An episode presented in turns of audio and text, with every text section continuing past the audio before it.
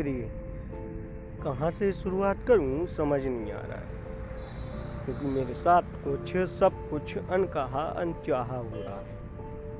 हाँ मगर कुछ कुछ अच्छा भी हो रहा है। तुझे पता है, वो सुबह लेट उठने की आदत मुझे फिर से लग गई।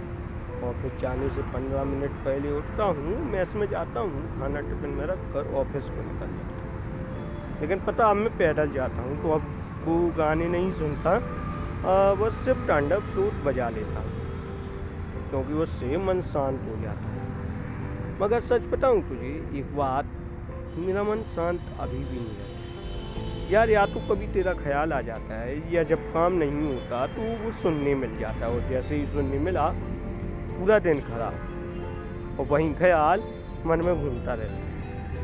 वो ऑफ़िस जाते वक्त रास्ते का ट्रैफ़िक रेड लाइट होने का इंतज़ार करना। अब बस यहीं आदत हो गई है, सुबह और शाम।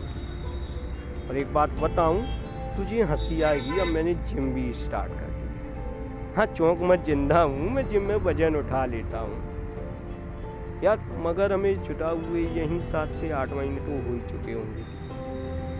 तुझे अभी भी नहीं भूल पाया हूँ तुम ये खत सुन रही हो तो मेरे लिए दुआ करना कि सब कुछ सही रहे मेरी ज़िंदगी में।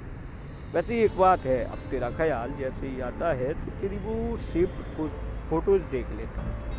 तो बस वहीं सोच कर लगता है कि तुम मेरे आसपास ही अब भले ही तुम मुझसे बहुत दूर चली गई हो, मगर तेरी फ़ोटोज़ देखकर मन खुश हो जाता है। तुम्हारा अनजान सफ़र